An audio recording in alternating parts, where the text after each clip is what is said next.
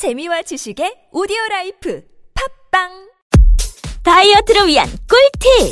동결건조 채소와 곡물, 단백질, 그리고 효소와 비타민, 미네랄로 만든 다이어트 전용 그린 스무디로 하루 한두 끼만 바꿔 드세요. 비타샵 그린 스무디 다이어트 1522-6648 1522-6648 혹은 비타샵을 검색해 주세요. 야, 이 부장! 네가 부장이면 땅이야? 뭐뭐뭐뭐 저 인간 저건 쟤 오늘도 술술 풀리고 안 먹고 회수 갔냐 내일도 신체 상태로 출근하겠구만 아 아유 고려 생활 건강 술술 풀리고 음주전 한포가 당신을 지켜드립니다. 특허받은 천연 유래 성분 숙취 해소제 술술 풀리고를 은하계 최저가로 딴지마켓에서 만나보세요.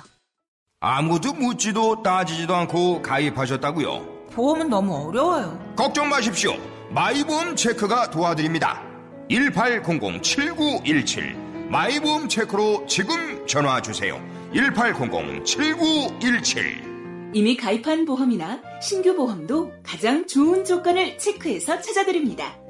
인터넷 한글 주소 마이보험.com 또는 카카오톡에서 아이디 검색 마이보험을 친구 추가하여 상담하실 수 있습니다.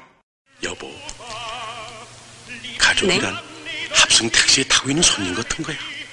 저마다 심리가 다른 사람들이 타고 있기 때문에 부부라는 운전수와 차장이 무사하게 운전하지 않으면 안 된단 말이야. 특별하지 않은 보편적인 인생들, 그들을 울고 웃게 한 당대의 흥행 영화들, 그 사이를 가로지르며 빚어낸 가장 한국적인 삶의 보고서, 서유학자 노명우의 신작 인생 극장, 사계절 출판사.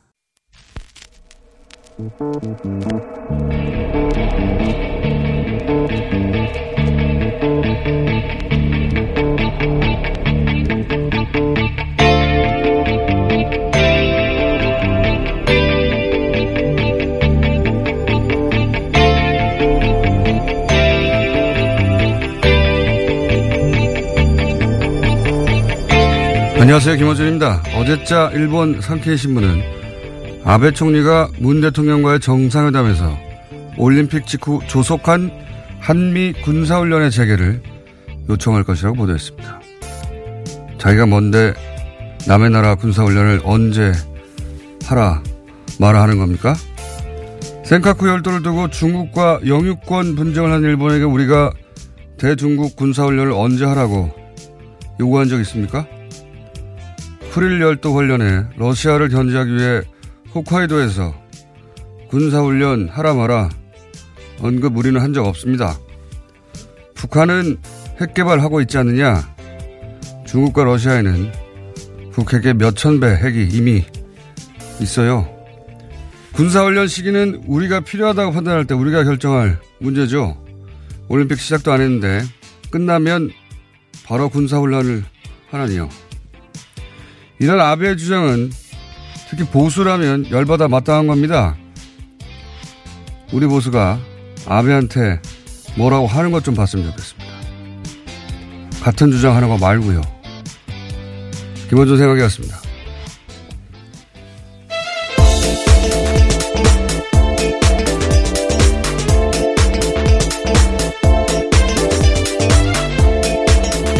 시사인의 김은지입니다. 컨디션 어떠십니까? 네, 월요일 날 힘차게 시작해야죠. 힘차야 하는데 말이죠. 네, 힘내십시오. 아베가 이 학원 문제로 지지율이 폭락했을 때 북핵으로 탈출했죠. 예, 네, 그때 그런 전력이 있습니다. 지지율 폭락했을 때 이 어, 이미 미사일 다 지나갔는데 대피경 보내고 아주 장사를 잘했어요. 북핵 장사를. 그래서 이제 북한과 긴장 관계가 자기 정치적 입지에 도움이 된다는 방정식은 여러 차례 입증이 됐는데 그래도 그렇지 자기가 뭐라고 우리나라한테 군사훈련을 빨리 하라 말아 합니까? 관방직에. 예. 자기 나라에서 팔 광을 남의 나라 잔치 와서 파는 거죠, 이게. 그렇게 한다고 하니까 홍군형을 내줘야 되는데 내줄 사람이 없어요, 지금. 대통령은 그럴 수가 없고.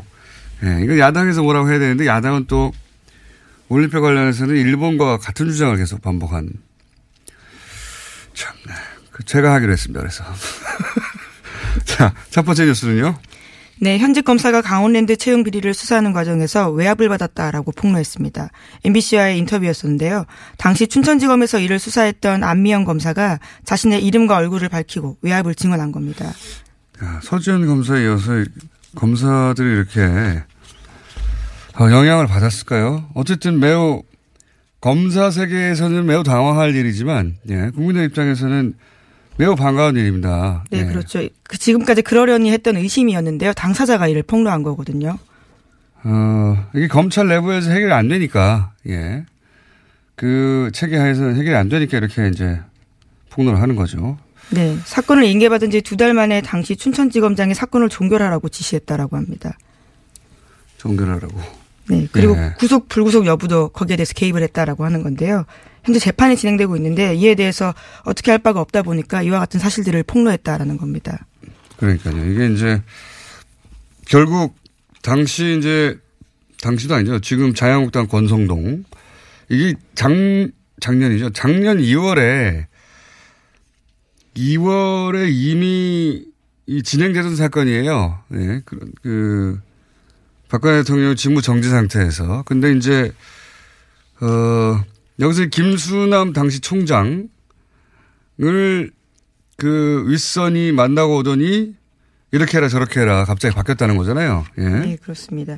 하지만 당시에 자체 감사를 벌인 결과에 따라서 대규모 채용 비리 있었다라는 것들을 수사 의뢰했는데요. 그 비리의 규모만 봐도 깜짝 놀랍니다.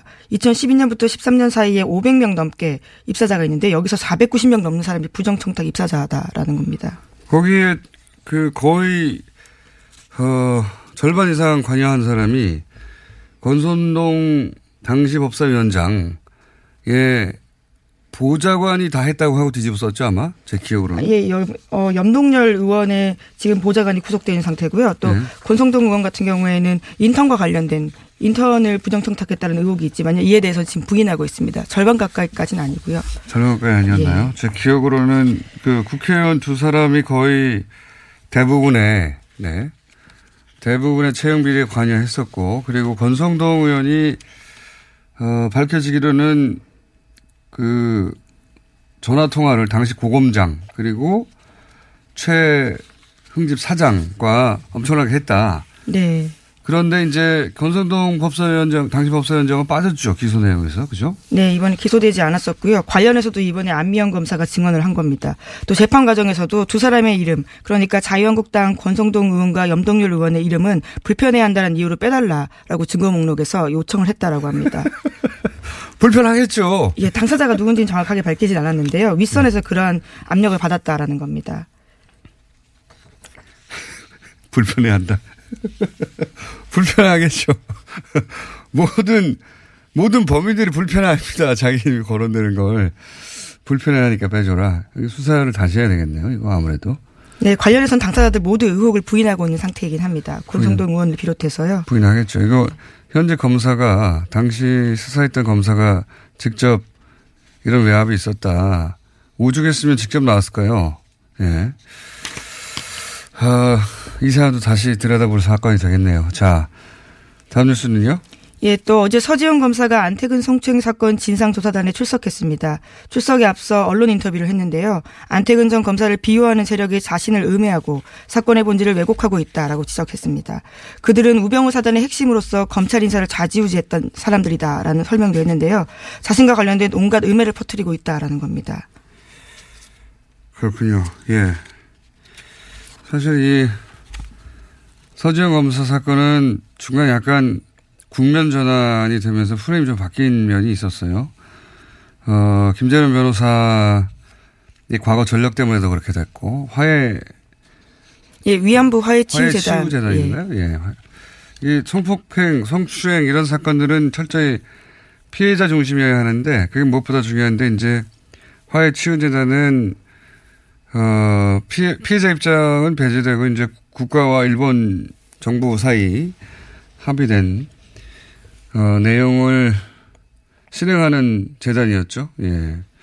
그러다 보니 이 재단 전력 혹은 발언들이 이제 발목을 잡고 그러면서 또, 어, 서검사와 가해자의 대결 국면이 아니라 서검사와 법무부가 중간에 조치를 잘했나 하면 그런 국면으로 전환되면서 이제 어, 얘기가 많았죠. 근데 다행히 지금 김재현 변호사는 사, 사퇴한 거죠. 예. 사퇴했고요. 또 서지영 검사가 이에 대한 프레임을 명확하게 잡아준 겁니다. 예. 그러니까 이제 가해자, 예. 그렇죠. 예. 가해자의 지금 현재 사과도 없고 인정도 없고 기억이 나지 않는다가 전부 아닙니까? 어, 다시 돌아가야 되는 거죠. 예. 그러고 보니까 안면 검사도 서지영 검사 다 여성 검사네요. 원래 여성 검사들이 덜 비겁해요. 여성 검사뿐만 아니라 예, 조직 내에서 이런 문제 조직의 잘못을 덮는데 남자들이 더 적중입니다 원래. 네, 또 다른 여자 검사가 또 있습니다. 이문정 검사인데요. 이번에는 조희진 검사장이 이 사건을 맡고 있는데 조사 단장에서 사퇴해야 된다라는 주장도 했습니다. 과거에 후배 검사가 당한 검찰 내부의 성폭력 사건이 외부에 알려지지 않도록 막았던 전력이 있기 때문에 믿을 수 없다라는 취지의 이야기를 한 겁니다. 다 여성 검사네요. 그러고 보니까 최근에 주요한 폭로들은 자 여검사님들은 화이팅이고요. 다음 뉴스는요. 네, 장성명 전 이명박 정부의 청와대 공직기강 비서관 또다시 구속영장 기각됐습니다. 그러니까 구속의 위기를 피한 건데요. 장 전 비서관은 이명박 정부 시절에 민간인 사찰 의혹 폭로를 막는데 관여한 의혹을 받고 있습니다. 첫 번째 구속영장이 기각되자 검찰이 보강해서 재청구를 한 건데요. 이 또한 기각됐습니다. 서울중앙지법 오민석 영장전담 부장판사가 밝힌 이유는 다음과 같습니다. 피의자의 지위와 역할, 수사 진행 경과 등에 비춰 도망 및 증거인멸의 염려가 있다고 보기 어렵다입니다. 맨날 하는 소리고요. 이게 이제 굉장히 이상한 영장 기각이에요. 왜냐하면은 나머지 사람들은 인정을 했거든요. 예, 그 돈 원래 장인이 장인이었습니까 장모였습니까? 예, 장인이었습니다. 관봉의 띠지에 묶여 있는 돈이었는데요. 네. 그걸 장인이 줬다라고 주장한 바가 있습니다. 그러니까요. 하는 하는 총재라고 합니까? 하는은 예, 하는 총재가 장인이었는지 여하간 그것도 거짓말이었다는 걸 인정했고 다른 사람들은 다 인정했는데 어. 이, 이제 이 뉴스는 좀 해설을 해줘야 돼요. 그냥 기각됐다. 이렇게만 자꾸 뉴스가 나오니까 의미가 사실관계만 나열하니까 이게 무슨 의미인지 어떻게 합니까? 얼마나 많은 사람들이 정말 구속되고 기각되고 있는데 이 기각의 의미는 간단합니다. 어, 지금 현재 장성명 전 공직기강 비서관은 돈은 전달했는데 위에서 지시를 받았다는 걸 부인하고 있거든요. 네, 그런 상황입니다. 지시- 돈 받았다는 것도 처음에 네. 부인했었는데요. 그것도 유충열 전 유충열 전 행정관과 이야기를 하면서 그 사실만 인정하게 된 겁니다. 그러니까 다른 사람들은 다 인정을 했는데 요 고리가 어떤 고리냐면 여기서 이제 자기한테 지시한 사람이 누가 되냐면 민정수석이 되는 겁니다. 비서관이었으니까.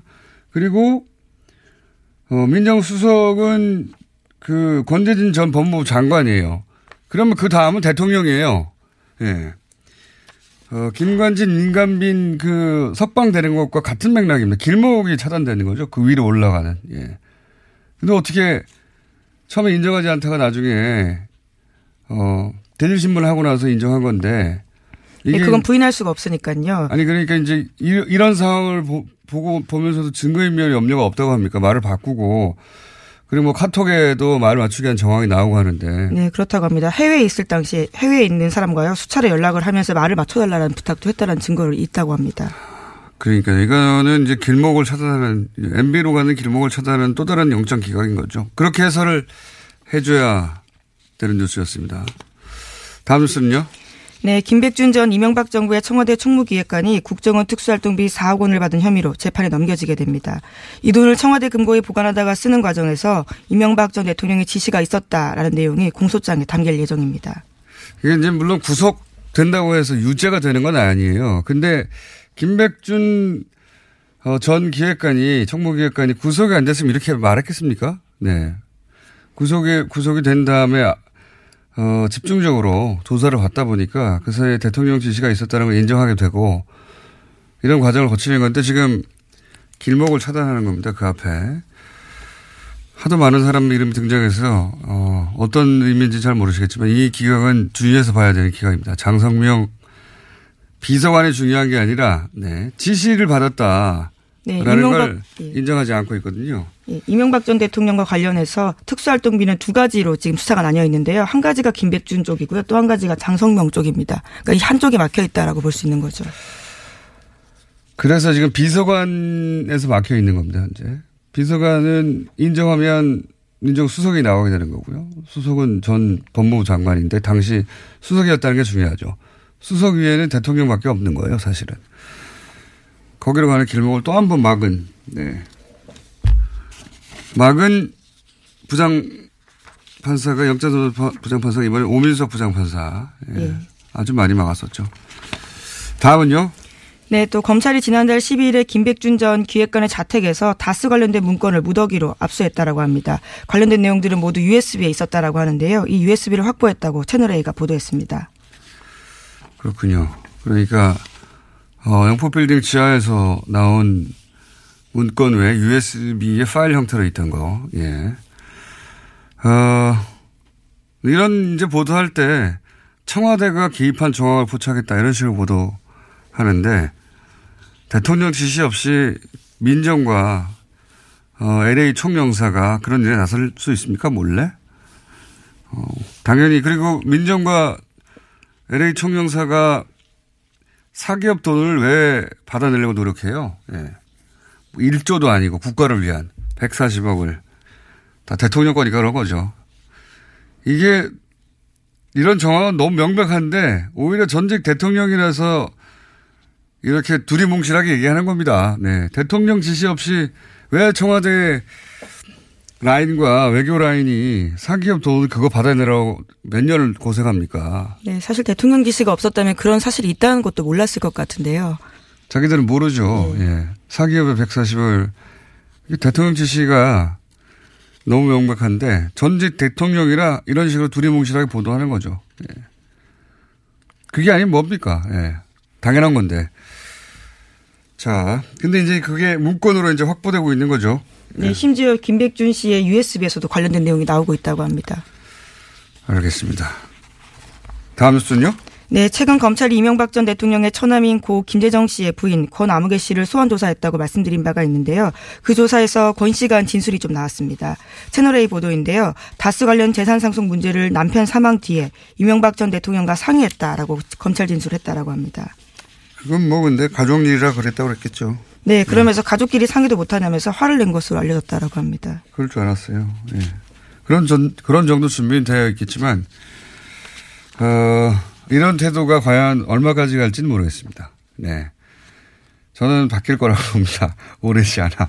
본인이 불이익이 눈앞에 확실히, 어, 보일 때. 지금은 뭐, 가족과 이전 대통령과 상의했는데 그건 가족이라서 그랬다. 이 정도 디펜스를 하겠죠. 네, 권 씨의 남편 김재정 씨가 김윤옥 여사의 남동생으로 알려져 있거든요. 아, 남, 알려져 있는 게 아니고 남동생입니다. 네. 알려져 있기도 하고 맞기도 하고요. 예. 자, 다음 뉴스는요. 박근혜 전 대통령이 2016년 20대 총선 당시에 이양구 의원을 새누리당 공천관리위원장에 앉히라고 지시했다라는 국민일보 보도가 있습니다. 박근혜 전 대통령이 소위 비박계 공천 학살의 몸통이었다라는 사실을 검찰 수사를 통해서 재확인된 겁니다. 이건 이렇게 어, 말하면은 프레임이 좀 뒤집어진 거죠. 비박계 공천 학살이 아니고 진박 공천이죠. 정확하게는 진박을 공천하려다 보니 비박계를 떨궈낸 거지. 비박계가 미워서 이, 어, 이런 게 한 게 아니라 비박계가 미워서 이런 일을 하고 나서 친박도 아니고 진, 뭐 진박도 아니고 뭐 종합적으로 공천했다 이게 아니잖아요. 예. 목적은 진박을 공천하려고 진박을 공천한 이유가 뭐겠어요. 예. 퇴임 이후에 자기 안전 보장하려고 하는 거죠. 예. 이때가 이제 박근혜 전 대통령 재임 중 마지막 공, 어, 공천권을 총, 예. 마지막 총선이니까 이때 이제 어, 자신의 퇴임 이후에 자신을 보호해줄 국회의원들을 이제 집어넣고 싶었던 거죠. 그래서 내용을 보면 웃기지 않습니까? 명단도 자기들이 정하고, 공천 룰도 자기들이 정하고, 공천관리위원장도 자기들이 정하고, 여론조사들이 자, 여론조사도 자기들이 하고, 그리고 방해가 되는 사람들은 자기들도 직접 협박해요. 네, 그때 당시에 통화 녹음이 나와서요. 논란이 네. 화제가 된 바가 있습니다. 통화 녹음 이 뉴스 있는데 우리 제작진 PD 준비했을까요? 표정을 보니 준비했네요. 예. 자, 들어보시겠습니다. 된다. 어. 대통령 뜻이 어딘지 알잖아. 어, 거기에 아니니까. 아, 경선하라고 해도 우리가 다 만들지. 대친박 브랜드. 친박이다. 대통령 사람이다. 청원, 최경환, 정기하고 이런 막 완전 핵심들 아니야. 아니 형이 일단 전화해 빨리. 아 형 아니면 형 사단난다니까 내가 별의별 걸다 가지고 있다니까 형에 대해 아이 식사하면서 통화를 했나 봐요. 예, 윤상현 의원입니다. 예. 이게 내용이 뭐냐면 결국 이제 어, 대통령 이게 전후 사정은 그런 거죠. 그 서청원 의원이었던가요? 예.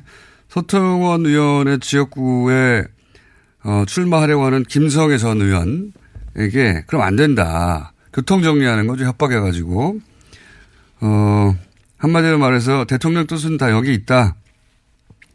이렇게 말 안 들으면 사달이 난다. 왜냐하면 어, 형 여기서 상대방이 김성애 의원이죠. 형에 대해서 어, 별거 다 가지고 뒷조사된 자료들을 가지고 있다.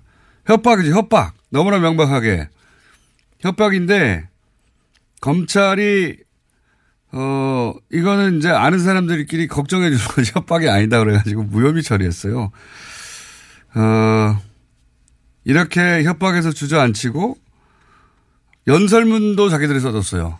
진바 후보들이 연설문 못 쓰면 어 지금 청와대 정무 수석 그다음에 윤상현 의원, 최경영 의원 이런 사람들이 나서가지고 연설문도 써주고 연설법도 지도해주고 처음부터 그러니까 선거 개입 정도가 아니라 이건 처음부터 끝까지 총선을 자기들이 한 거예요. 예, 소위 진박 감별사라면서 최경환 의원이 전국을 돌아다니면서요 진박 의원들을 만나서 인사하고 다녔습니다.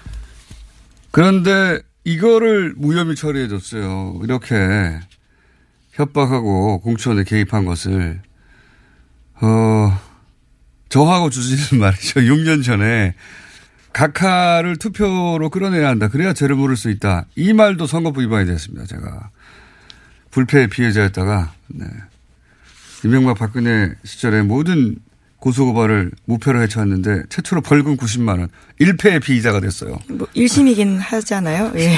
어쨌든 네. 근데 제가 하고 싶은 말은 이거예요. 각하를 투표로 끌어내야 하는데 이것도 선거법 위반인데 어떻게 이런 게 각하에 대한 협박으로 봤나 이거를 어쨌든 어 이게 죄 죄라고 벌금을 맞는데 어떻게. 대통령 뜻이다. 당신 파일 다 가지고 있다. 큰일 난다. 다른 지역으로 옮겨라. 이, 이렇게 구체적인 협박이 죄가 안 됩니까? 다시 수사해야 됩니다 이건. 무혐의로 떨궈준 당시 공원 라인도 수사 대상이에요. 말도 안 되는 일이라고 봅니다 저는. 자, 아, 그게 이제 구체적 정황이 다시 나온 거죠. 그때도 말이 안 된다고 그랬는데, 이번에.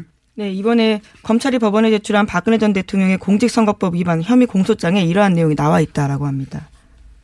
박근혜 전 대통령은 혐의가 또 추가가 된 거죠. 노무현 대통령은 총선에서 열린 우리당의 어, 승리를 기대한다. 이 말 한마디로 어, 탄핵이 됐어요. 예. 그 기준이라고 치면 이거 하나로도 그냥 탄핵감인 겁니다. 예. 자, 오늘 여기까지 하겠습니다. 시사인의 김은지였습니다. 감사합니다. 골반 잡자 바로 잡자 바디로직. 허리 통증 바로 잡자 바디로직. 몸매 교정 바로 잡자 바디로직. 자세가 좋아지는 골반 교정 타이즈 바디로직. 검색창에 골반 교정 바디로직. 삐 딱한 남성 골반 허리에도 역시 바디로직입니다. 바디로직의 효과를 못 느끼셨다면 100% 환불해드립니다. 자세한 환불 조건은 홈페이지를 참조하세요. 이거 차량용 핸드폰 거치대야? 응, 조인트라고 투힘에서 새로 나왔는데 얼마나 편한지 몰라. 동생은 인터넷 강의 볼 때 태블릿 거치대로 쓰고 우리 엄마는 요리할 때 레시피 보는 용도로 쓰기도 해. 조인트라고? 응, 우리 아빠는 골프 스윙 연습할 때도 셀카 거치대로 쓰시던걸? 그러면 나도 헬스 할 때 셀카 거치대로 쓸 수 있겠네. one, two, three 할 때 two, 힘 세다 할 때 힘, 투, 힘. 네이버에 투 힘을 검색해 보세요. 혼자 먹고 싶다. 지금도 고기를 먹고 있지만 더 간절히 먹고 싶다. 젠장, 삼겹살은 왜 이렇게 비싼 거야?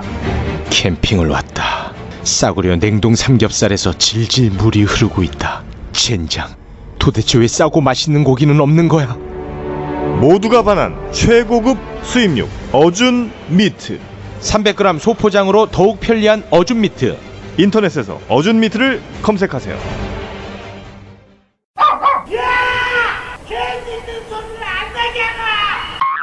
어머, 황금 개띠해. 무슨 소리세요? 미궁 장사랑이 면세점 입점 기념 설날 사은 이벤트를 준비했습니다. 총 4,000개의 선물을 팍팍 써드립니다. 오!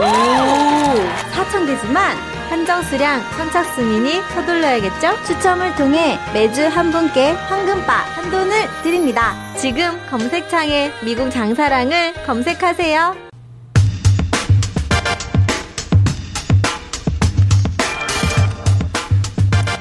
청와대 출근 첫날 저희하고 인터뷰를 했었죠. 예. 이제 자연인으로 돌아왔습니다. 박수현 전 청와대 대변인 전화 연결됐습니다. 안녕하세요. 예, 안녕하십니까. 박수현입니다. 네. 그 대변인 관두시고 이게 첫 인터뷰 맞습니까? 예, 이제 제가 대변인 그만두고 이제 오늘부터 본격적인 이제 첫 줄 일정을 시작하지 않습니까? 오늘도 인터뷰들이 오늘 또 많이 예정이 돼 있는데 오늘 첫 또 인터뷰를 우리 뉴스공장과 함께 하게 돼서 큰 인연인 것 같습니다. 어, 기억하시는지 모르겠는데 관두면 직접 나오기로 하셨었어요. 아, 직접 안 나오시고 전화만 하시네요. 아, 오늘 첫날 저희가 그 저에게 중요한 일정이 있어서 전화로 인터뷰를 이렇게 하게 되는데 한번 불러주시면 또 직접 나가도록 하겠습니다. 아니요, 이제 안 부릅니다. 알겠습니다. 관두시고 나서 첫 인터뷰 때 이제 나오시기로 했는데 안 나오셨기 때문에. 아, 그렇습니까? 예, 예. 그건 그렇고. 근데 본인이 바쁠 때는 안 되고 이제 안 바쁠 때 찾는 거죠, 예. 아, 예. 근데 그 얘기부터 약간 먼저 해야 되겠네요.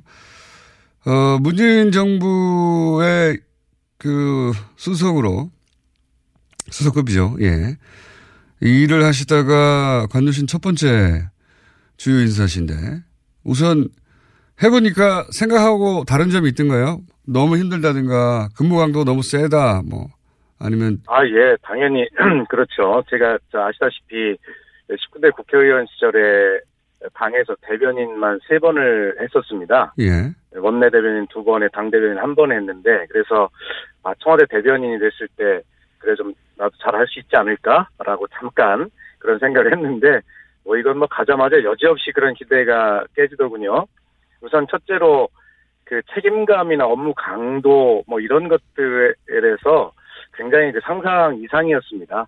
뭐, 한마디 한 회의 대변인의 실수가 그 미치는 파장이 굉장히 큰 자리이기 때문에 뭐 그런 것이 굉장히 좀 힘들고 긴장의 연속이고 뭐 그런 거였던 것 같습니다. 그래요. 근무 강도 그러니까 뭐 그 정도로 말씀하시니까 뭐 크게 피부에 와닿지 않습니다. 예를 들어서 설명해 주 구체적인 예를 들어 설명해 주세요. 예를 들면 뭐 통상 대변인 생활이 어떠냐 이렇게 음, 많이 물어보시던데 뭐 달리 설명할 길이 없어서 그냥 예, 하루 24시간 중에 20시간 근무하신다고 보면 됩니다. 이렇게 말씀을 드렸는데요. 뭐 근무하는 시간이 긴 것뿐만이 아니라 늘상 이제 뭐 모든 기자분들의 전화를 항상 대기해야 되고 또 저는 잘 아시다시피 대통령께서 출근 첫날 모든 회의에 다 참석해서 회의 분위기까지도 국민에게 다 그 전해서 그 대변인의 브리핑에 회의 분위기까지 녹아들게 해서 전달해야 진짜 이게 국민 소통이다 이렇게 말씀하셨기 때문에 모든 회의에 다 참석을 해야 되고 그 다음에 우리 저 김원준님이 아시나 모르겠어요. 제가 이 물집이 많이 잡힌 거 손에 왜요? 이게 상상을 못 하시겠지만요. 그, 그 모든 회의에 나오는 대통령의 말씀이나 그 발언자들의 뭐 참석자들의 발언 이런 것들을 대변인 수첩에 수기로 전부 기록을 해야 됩니다. 왜요? 아니 요즘 어, 예. 녹음기도 있고 뭐 그렇지 않습니다. 스마트 설사 예. 예, 국정 기록을 위해서 그런 녹음이나 이런 것들을 활용한다 하더라도요. 대변인은 바로 회의가 끝나자마자 브리핑을 해야 되지 않습니까? 아 그렇군요. 예, 그런데 녹음을 풀고 정리하고 하려면 시간이 많이 걸리기 때문에 그런 첨단 기기들이 다 무용 지물입니다. 아 그래서 그래서 이제 네. 하루 종일 수기로 적다 보니까 물집이 손에 생기셨어요? 예, 처음에 한 1, 2주일 만에 물집이 생기 생겼고요. 그래서 막 아파가지고 적지를 못하겠는데 제가 적지를 못하면 이 중요한 역사의 한순간에 그냥 지나가지 않습니까? 그렇기 때문에 그런 책임감 때문에 아파도 막 적게 되고 물집이 좀 아무는 시기가 지났더니 이제 그 손가락 그 뼈가 이렇게 막 아픈 시기가 또 오더군요. 그래서 긴장감뿐만이 아니라 육체적으로도 아 정말 이 힘든 직업이구나 하는 걸 뼈저리게 느끼고요. 퇴임할 때 누가 물어보더라고요. 혹시 대변인을 더 하라고 대통령께서 잡으면 하겠냐 그래서 아무리 누가 잡는다 해서 더 이상 못 하겠다. 그게 솔직한 심정입니다. 그 후임이 김영겸 전 기자인데 네. 네. 그런 내용 전달해 주셨어요? 예, 그런 거 이미 언론에도 많이 났었고요. 그다음에 김의겸 대변에게 이제 그런 굉장히 중요한 일이기 때문에요. 그래서 어떤 그런 긴장감을 가지고 해야 된다라고 말 저, 전달을 했고, 그다음에 춘추관 출입하는 기자들 되게 뭐 국민들을 대표해서 궁금한 걸 묻고 취재해서 전달하고 이런 역할 아니겠습니까? 그래서 어, 기자들 때로는 막 짜증도 나고 화가 나는 질문도 많이 하겠지만 그런 거를 잘 국민의 목소리라 질문이다 여기고 그렇게 잘 어떤 대응하기를 그런데 이렇게 그런 것들을 좀 잘 설명을 해주고 나왔습니다. 그런 거 말고요. 물집 이라든가 뼈 아픈 거 이런 거에 대한 대응책 그런 게 중요하죠. 예. 어 그렇습니까? 그래서 어쨌든 뭐 하셨구나. 예. 예, 김의겸 대변인은 이제 기자 생활을 오래 하셨기 때문에 그분도 이게 필기에는 아마 익숙해 있을 겁니다. 예. 더 이상은 내 알바이라는 예. 아우, 필기 잘하겠지 뭐. 이, 이 일화는 언론에 보도돼서 제가 여쭤보는데, 조국 민정수석이, 어, 겨울 양복을 사라고 금일봉을 주어서 눈물을 흘렸다. 아유, 예. 이게 가정형편에 대한 이야기입니까? 무슨 이야기입니까, 이게? 아이, 설마, 아무리 그래도 그렇지. 제가, 저, 청와대 공직자 재산 공개 마이너스로 꼴찌한 거를 뭐, 다 알려져 있는데, 아무리 그래도 그렇지. 요즘에 돈이 없어서 양복을 못 샀겠습니까? 그런데, 이 대변인 생활이요. 실제로 내가 무엇을 입고 있는지, 양복 한 벌 어디 가서 사서, 계절 맞춰 입는다는 게 불가능하더라고요. 그래서. 너무 바빠서요? 추위가 왔는데도, 예, 그렇습니다. 그래서, 그 추위가 왔는데, 그래서 그래도 계속 여름 양복 입고 다니니까 그런 걸 어떻게 아셨나 봐요. 그래서 불러서 근데 민정수석이 불러서 가슴이 덜컥하는 거 잘 모르시죠? 예. 그래서 이게 도대체 왜 부르시나 막 두려운 마음으로 갔더니 예 저에게 여름 양복이 웬 말이냐 그러면서 그 금일봉을 주시더라고요. 그러면서 상관이 예. 그 아랫사람에게 주는 것은 김영란법에 저촉이 되지 않으니 걱정 말고 받아라 하면서 양복을 사입을 하고 그 금일봉을 주셨는데 그때 아마 저도 워낙 힘들고 막 그런 음, 상황이어서 그랬는지 너무 따뜻하게 느껴져서 저도 모르게 왈칵 눈물이 났는데 조국 수석도 제 손을 붙잡고 같이 울어주더군요. 아니, 그, 박수현 전 대변인이 눈물을 흘리면 이해가 안 되는데, 조국 수석은 왜 온답니까? 글쎄 말입니다. 좀 이해가 안 됩니다. 돈이 아까워서 네. 그런가요? 아니면, 아 특이한 해석입니다. 결국 죽이 줬는데, 아, 그건 조국 민정수석에게 물어봐야 될 텐데, 이분은 또 인터뷰를 안 하셔가지고, 네. 어쨌든, 예. 그 제가 이런 얘기를 좀 네. 하는 걸 아실 텐데 뭐 굳이 저에게 그런 말 하지 마라 안 하시는 거 보니까 즐기시는 것 같습니다. 음. 자신의 미담을. 돈을 안 받을 줄 알았는데 받아가지고, 아까워서 그랬는지. 예. 자, 음. 아직 그, 충남지사 선거 출마를 공식 선언하지는 않으셨죠? 아, 지금 제가 이 인터뷰를 도로 옆 차 안에서 하고 있는데요. 예. 지금 제가 오늘 충남지사 경선 출마를 선언하기 위해서 가는 길입니다. 충남도청으로. 그렇군요. 어, 거기 가서 네. 출마 선언을 하실 텐데, 출마 네. 선언을 하시고 나면 저희, 저희의 야박한 인터뷰를 이제 겪으실 텐데, 아직은 출마 선언 직전이라, 어, 네. 전직 대변인으로서 이제 인터뷰하고 있는 겁니다. 그렇습니다. 오늘은 대변인 생활 정리하는 인터뷰니까 이렇게 그래도 살살 해주시는 걸 느끼고 있습니다. 네. 각, 그 이전에 문재인 대통령 옆에서 직접 이렇게 수행하신 적은 없죠? 이 청와대 대변인 이전에는. 아, 예. 저 19대 국회의원 생활을 같이 했기 때문에요. 네. 대표하실 때 또 제가 뭐 전략홍보본부장이나 뭐 이런 당직을 가지고 옆에서 지켜볼 기회는 있었지만 이 대변인처럼 하루 종일 거의 뭐 저 보좌관처럼 수행하는 대변인식으로 이렇게 모셔본 적은 없습니다. 예. 그렇게 직접 그 곁에서 일해보니까 어떻던가요? 그런데 정말 놀라운 일들이라고 생각하고 이건 제 생각만이 아니라 청와대 수석들 참모들끼리 이렇게 모여서 이야기할 때 일관되게 일치하는 부분이 하나 있습니다. 어 이분 이 이분이 우리가 생각하던 그 문재인 예를 들어서 대표 맞아? 뭐 이런 이야기를 가끔 저희들끼리 하기도 하고요. 어 떤 의미입니까? 그러면서 예, 내리는 결론은 아, 문재인 대통령은 실용적 지도자다 이런 결론에 아무 이견이 없습니다. 네, 그러면서 문재인 대통령을 그냥 선한 리더십을 가진 분 이렇게 되게 생각을 하고 저도 그렇게 생각을 했는데요. 선한 리더십이 있는 건 맞습니다. 그 선한 리더십은 참모들뿐만 아니라 모든 사람들이 이야기를 처음부터 끝까지 다 경청해주는 그런 그 습관, 태도 이런 것들은 뭐 여전하시더라고요. 그런데 이 국정의 중요한 의제들을 빨리 결단을 내리고 결론을 내려 이런 부분들이 있지 않습니까? 네. 그런 부분들에 대해서 경청하되 결단이 빠르다라고 하는 것을 놀랍게 좀 8개월 동안 일관되게 지켜보고요. 그러면서 굉장히 그 국익에 도움이 되는 결정 이런 것들은 주저 없이 본인의 평소에 가지고 있던 뭐 진보 개혁적 철학이나 가치 이런 것들보다 그런 것들이 훨씬 우선하는 결정을 내리는 것을 여러 번 보았고 그런 결단도 빠르게 하는 것을 보았습니다. 예. 음. 그게 이제 곁에서 본 사람들이 가장 공통적으로 하던 놀라운 점입니다. 결단이 빠르다. 예. 예, 그렇습니다. 이견이 없습니다. 그에 대해서. 예. 결단이 예, 빠르다. 한 가지 예를 한번 예, 예를. 들어보면요. 예, 지난번에 뭐 사드 배치 문제 가지고 깜짝들 놀라셨을 겁니다.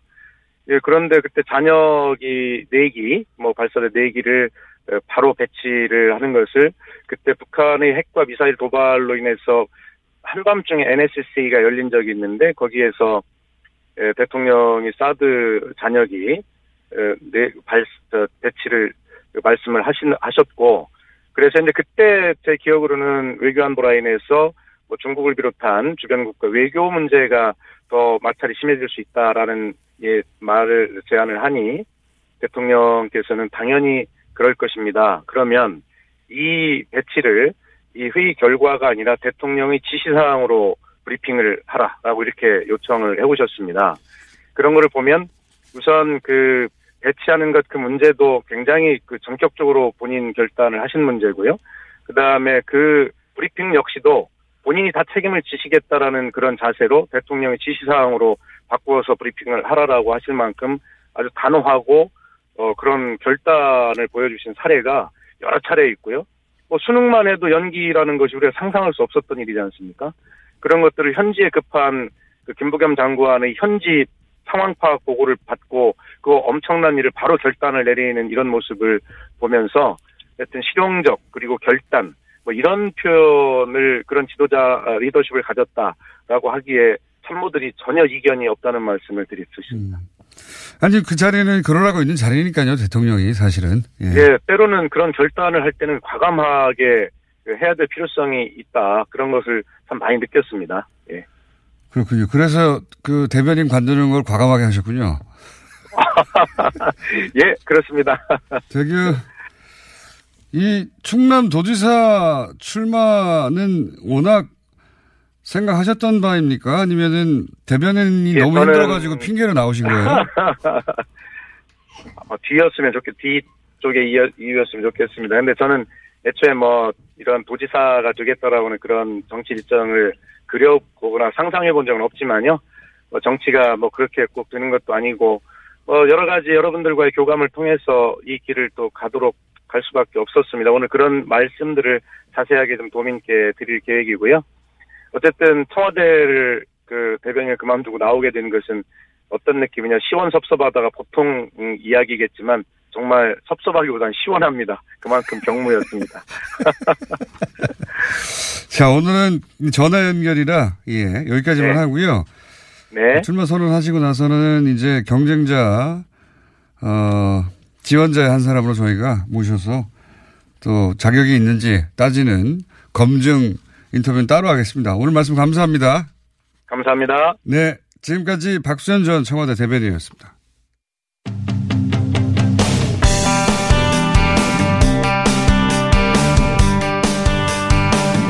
자, YTN, 어, 노조가 파업 중이죠. 예. 이 뉴스가, 어, 주기적으로 나가는 것은 저희밖에 없는 것 같은데. YTN 사장과 관련한 보도도 여러 차례 저희가 했고, 어, 그리고 뭐 과거의 행보에 대해서 얘기를 나눴습니다만, 오늘 새로운 논란이 있어서 관련 취재를 한 미디어 오늘 김도현 기자를 스튜디오에 지금 모셨습니다. 안녕하십니까? 네, 안녕하세요. 네. 어, 저희가 사실 최남수 사장님의 사장의 반론 인터뷰도, 예, 곧 아직 날짜를 정해지지 않았는데 할 텐데 근데 그 전에 새로운 또 뉴스가 나와서 저희가 잠깐 짚어볼까 합니다. 네. 어, 지금까지 나왔던 건 이제 과거의 부적절한 발언들. 예. 어, MB와 관련된 발언이라든가. 그쵸. 박근혜 전 대통령과 관련된 발언.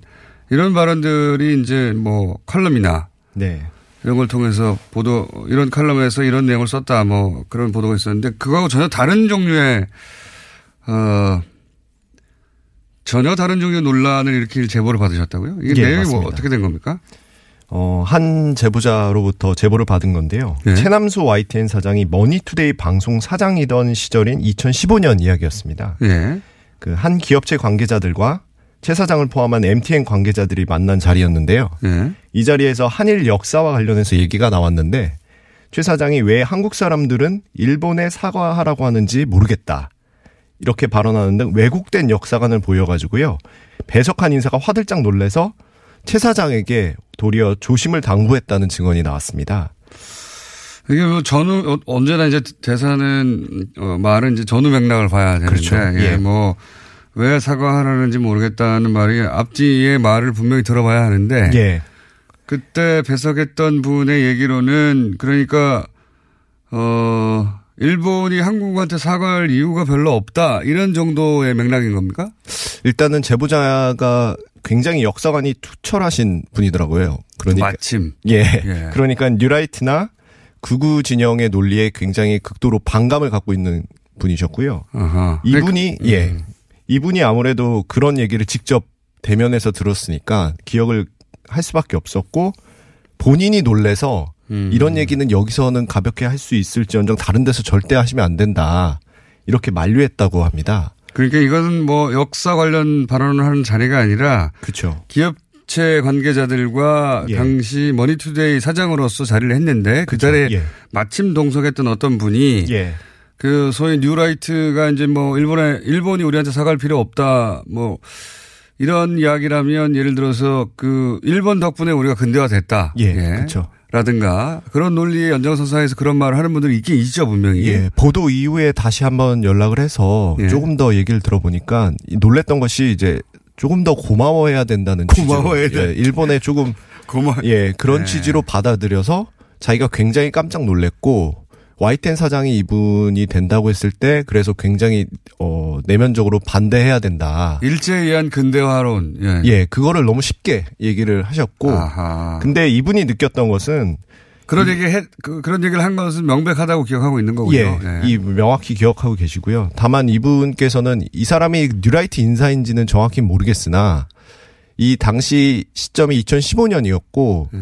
어 박근혜 정부 시절이었으니까 이게 대기업 사람들을 만났을 경우에는 이분이 이런 식으로 흘리고 다니는 게 아닌가. 아 본인의 정체성을 예, 그렇게 정체성을 하는 게 어, 아닌가. 요 부분은 추정인 거죠. 예, 요 그렇죠. 추정인 왜 이렇게 그 보편적으로 평균적인 한국인들이 들으면 깜짝 놀랄 예, 발언을 왜 그렇죠. 굳이 사장으로서 이런 기업체 관계자들 만나서 하느냐. 예. 뭐 그 의구심을 갖고 있다가 뭐 그래서 그런 걸까 이렇게 생각했다는 거죠. 그렇죠. 예. 어쨌든 좀, 예. 그 그런 논리를 이야기하고 그런 생각을 가지고 있었다는 건 분명하다고 생각해서 제보를 했다. 예, 그리고 제보자가 이후에도 다시 한번 통화했을 때는 어 자기가 다시 이제 좀 아무래도 보도가 나가고 나서 파장이 커지니까 좀 두려웠겠죠. 그렇겠죠. 그래서 조금 더 물어보니까 복수의 증언이 있다. 복수의 아, 증언이 예, 있다. 좀 같이 들었던 사람들이 있다라고. 근데 거꾸로. 예. 보도된 바에 따르면 최남 사장은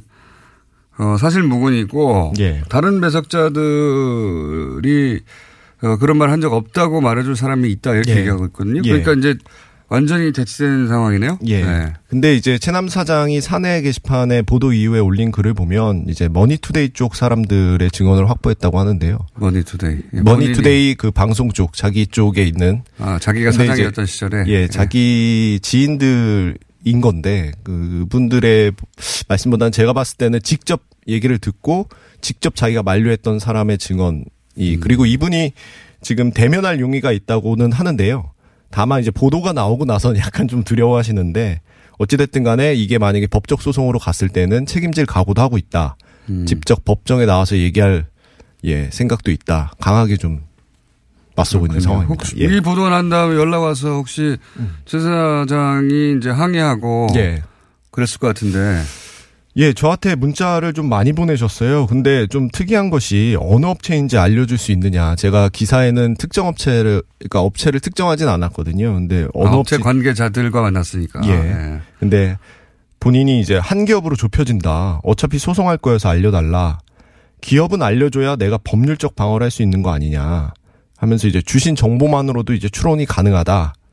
해서 이제 여, 그, 제가 파악해 보니까는 좀 여러 군데 전화를 좀 하셨더라고요. 그렇겠죠. 지금은 사실은 어, YTN 노조와 대결 국면인데 대치 그쵸. 국면인데 이제 이렇게 자신에게 불리한 또 다른 보도가 나오니까 당황을 했을 테고 최 사장의 반론은 저희가 그 인터뷰가 잡히는 대로 일정이 다시 어, 최 사장의 반론 직접 들어보겠습니다만 당황게 사실 사실이어도 당황했을 것이고 당연히 예, 예. 만약에 사실이 아니면 더 크게 당황했겠죠. 예. 네. 어쨌든 그런 문자가 오고 갔고요.